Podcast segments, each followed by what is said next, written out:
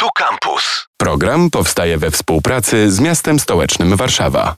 Dzisiaj na tapecie budżet obywatelski. W studiu Justyna Piwko z Centrum Komunikacji Społecznej. Dzień dobry. Dzień dobry. Wiele już powiedziałyśmy o budżecie obywatelskim w stacji Warszawa na różnym etapie różnych edycji, ale myślę, że zawsze jest ktoś, kto będzie robił to po raz pierwszy, a na hasło to mam na myśli głosowanie, bo na tym etapie jesteśmy w dziesiątej edycji budżetu. Do 30 czerwca, czyli do piątku można głosować. Zaraz będziemy po kolei rozpakowywać wszystkie procedury, ale też samą ideę budżetu obywatelskiego. Czy to zdanie jest prawdziwe, że zawsze jest ktoś, kto robi to po raz pierwszy. Dziesiąta edycja, więc jestem ciekawa, czy ten wykres osób głosujących jest taki wznoszący się do góry konsekwentnie od początku. Jak najbardziej można powiedzieć, że zawsze jest ktoś, kto robi y, to po raz pierwszy, ale to są też oczywiście osoby, które już tego nie robią, czyli już nie głosują. Jeżeli chodzi o liczbę głosujących, to póki co zauważamy taką tendencję y, utrzymującą się, to znaczy y, mamy porównywalne wyniki jak w poprzedniej edycji, więc tutaj nie możemy powiedzieć, że jakoś nowe osoby ruszyły do głosowania. Może ruszyły, a po prostu te e, osoby, które głosowały wcześniej, e, no, tego nie robią. Ile to jest osób? Można o tym myśleć, że ta grupa dystrybuuje całkiem spory budżet w skali budżetu miejskiego. Dokładnie tak. E, dystrybuuje ponad 101 milionów złotych, więc całkiem sporo. Na ten moment jest to około 44 tysięcy osób. Ale do końca pewnie jeszcze trochę to wzrośnie. Przeglądałam no. statystyki, to gdzieś się zawsze zbliża do 100 tysięcy. Tak, to się zbliża do 100 tysięcy, czyli zostały nam trzy dni do głosowania, co oznacza, że drugie tyle będzie głosowało w tych ostatnich trzech dniach. E, ja namawiam serdecznie do tego, żeby nie zostawiać tego na ostatni moment, tylko jeżeli mamy taką możliwość, wejść na stronę bo.um.warszawa.pl, tam wpisać swój adres mailowy, dostaniemy link do głosowania i przy użyciu tego linku e, wybieramy projekty dzielnicowe, decydujemy w jakiej dzielnicy chcemy zagłosować. Może być to tylko jedna dzielnica, więc warto tą decyzję dobrze przemyśleć, ale nie trzeba mieszkać w tej dzielnicy, to przypominam.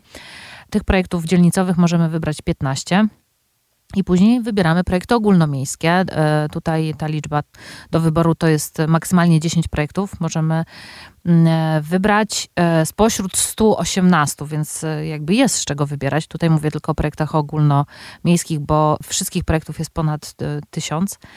I co? I wpisujemy swoje dane, wysyłamy głos, przychodzi mail z potwierdzeniem, że jakie projekty wybraliśmy i to tyle. Oczywiście serdecznie zachęcam również do tego, żeby zapoznać się z projektami, na które głosujemy, nie tylko głosować po tytułach, bo można się zaskoczyć, chociaż też tytuły, no sporo już mówią o tych pomysłach. Jak rozumieć tę obywatelskość? Jak y, właśnie obronić tę tezę, że to ta aktywna mniejszość decyduje o wielkich pieniądzach i dużych projektach? Widziałam na przykład budowę skateparku za dużą kwotę, ponad 6 milionów na poziomie ogólnomiejskim i myślę sobie, dlaczego jakaś grupa kilku tysięcy osób ma decydować, czy powstanie taka inwestycja?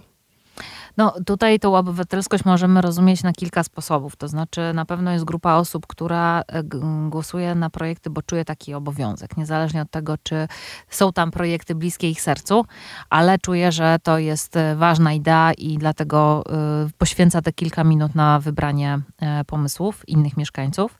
No i oczywiście jest grupa zapaleńców, pas pasjonatów albo osób, którym coś przeszkadza albo czegoś brakuje w Warszawie i które chcą w ten sposób zmienić e, Warszawę lub wpłynąć na to, że jakaś inwestycja, między innymi taki skatepark e, powstanie, bo będą z niego korzystać oni, ich znajomi, może ich dzieci. No więc ta, ta kwestia liczb i tego, e, jaki to procent warszawiaków decyduje o jakiejś konkretnej kwocie, no oczywiście może być dyskusyjna, ale jakby możliwość głosowania ma każdy. Jedynym warunkiem jest mieszkanie w stolicy, więc tutaj nikomu tego prawa głosu nie odbieramy. Pewnie można by było rozpocząć dyskusję na temat demokracji pośredniej, bezpośredniej. Tutaj mamy bezpośrednio wpływ na to, na co głosujemy i co przejdzie do realizacji. Pamiętajmy, że pośrednio wybieramy osoby w innych głosowaniach, które zadecydują za nas, więc może warto tutaj wykorzystać tą, tę możliwość i i zagłosować, e, zdecydować samodzielnie. Myślę jeszcze o takim po prostu oddawaniu decyzji, to znaczy jeśli mamy już, trzymajmy się tego przykładowego skateparku e, właśnie jako jeden z projektów, to znaczy, że już e, na żadnym urzędniczym biurku taki projekt nie leży, to znaczy albo on powstanie w budżecie, albo nie powstanie wcale?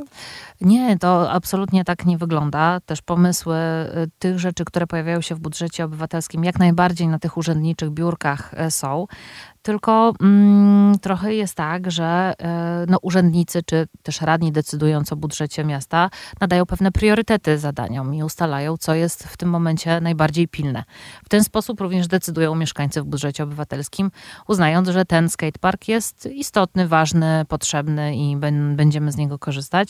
I w ten sposób głosują, nadając im priorytet. Więc jakby to nie jest tak, że mm, budżet obywatelski, bo ten zarzut często się pojawia, wyręcza jakoś urzędników, czy y, pojawiają się tam projekty, które powinny być przez nich realizowane w jakiś inny sposób.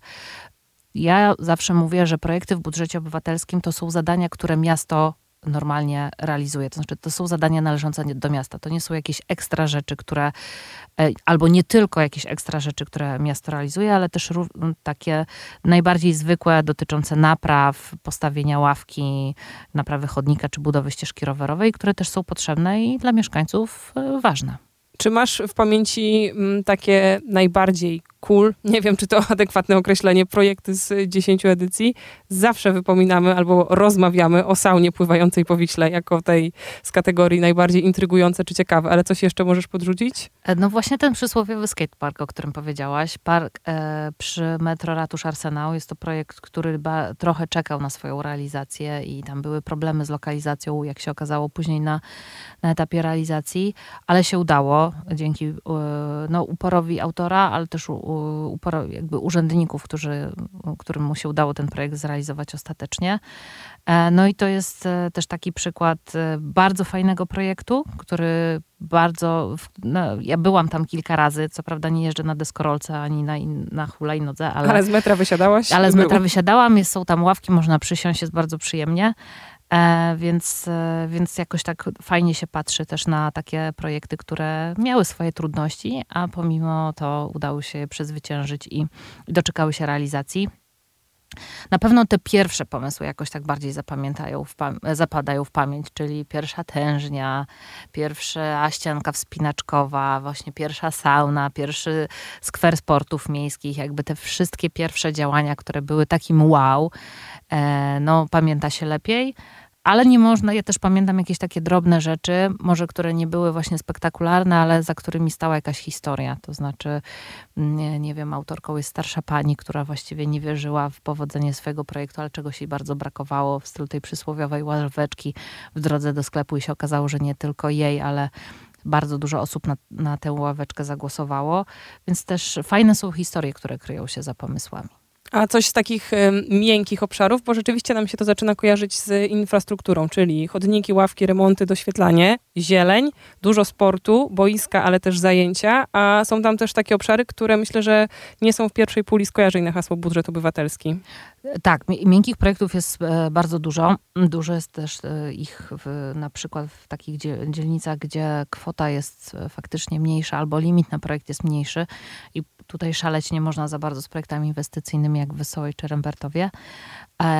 Ale takie projekty, które mi zapadły w pamięć, chyba na Bielanach była taka ścieżka E, jakby nadgrany podcast, a właściwie taki przewodnik audio po tym, jak, e, co się w dzielnicy dzieje i można z tym przewodnikiem te, tę dzielnicę zwiedzać, więc tak dla mnie to jest taki trochę miękki projekt, ale też e, jakoś pamiętam spacery takie zielarskie, tak, czyli jakby poznawanie roślin i, i też ta, poznawanie roślin, które na przykład można zjeść albo na, pomagają nam w czymś, leczą nas w jakiś sposób. Więc to też są bardzo fajne edukacyjne e, projekty.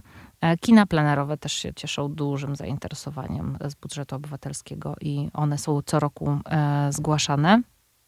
No i różnego rodzaju warsztaty, szczególnie sportowe, jakieś sztuki walki. Te rzeczy również cieszą się powodzeniem.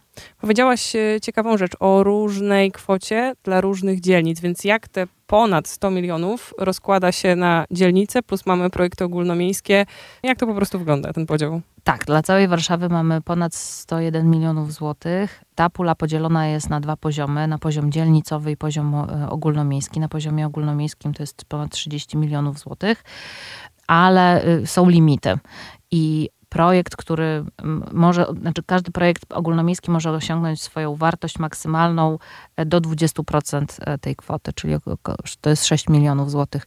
Tyle może kosztować najdroższy projekt, jaki zwycięży, jaki został poddany pod głosowanie. A dlaczego Bielany mają więcej niż Rembertów? Tak, ta pula dzielnicowa jest podzielona oczywiście na 18 dzielnic, które mamy w Warszawie i te kwoty już są zależne od liczby mieszkańców w danej dzielnicy.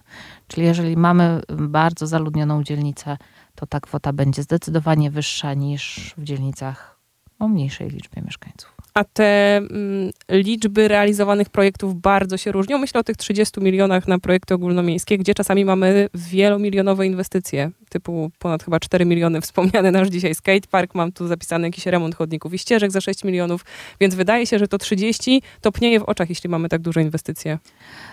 Tak, to, e, mamy drogie projekty, 6-milionowe, owszem, Więc ale.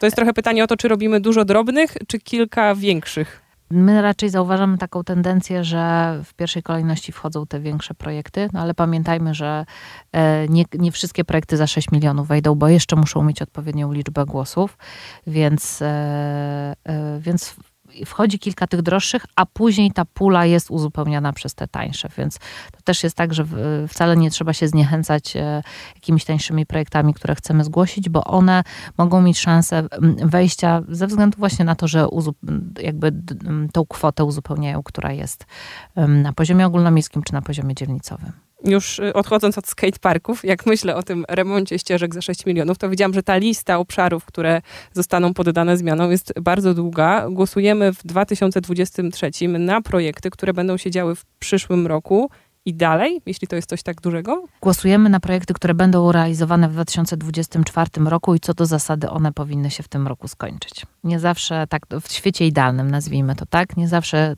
tak to się wydarza, bo e, jest szereg procedur, które muszą zostać spełnione, żeby taki projekt został zrealizowany.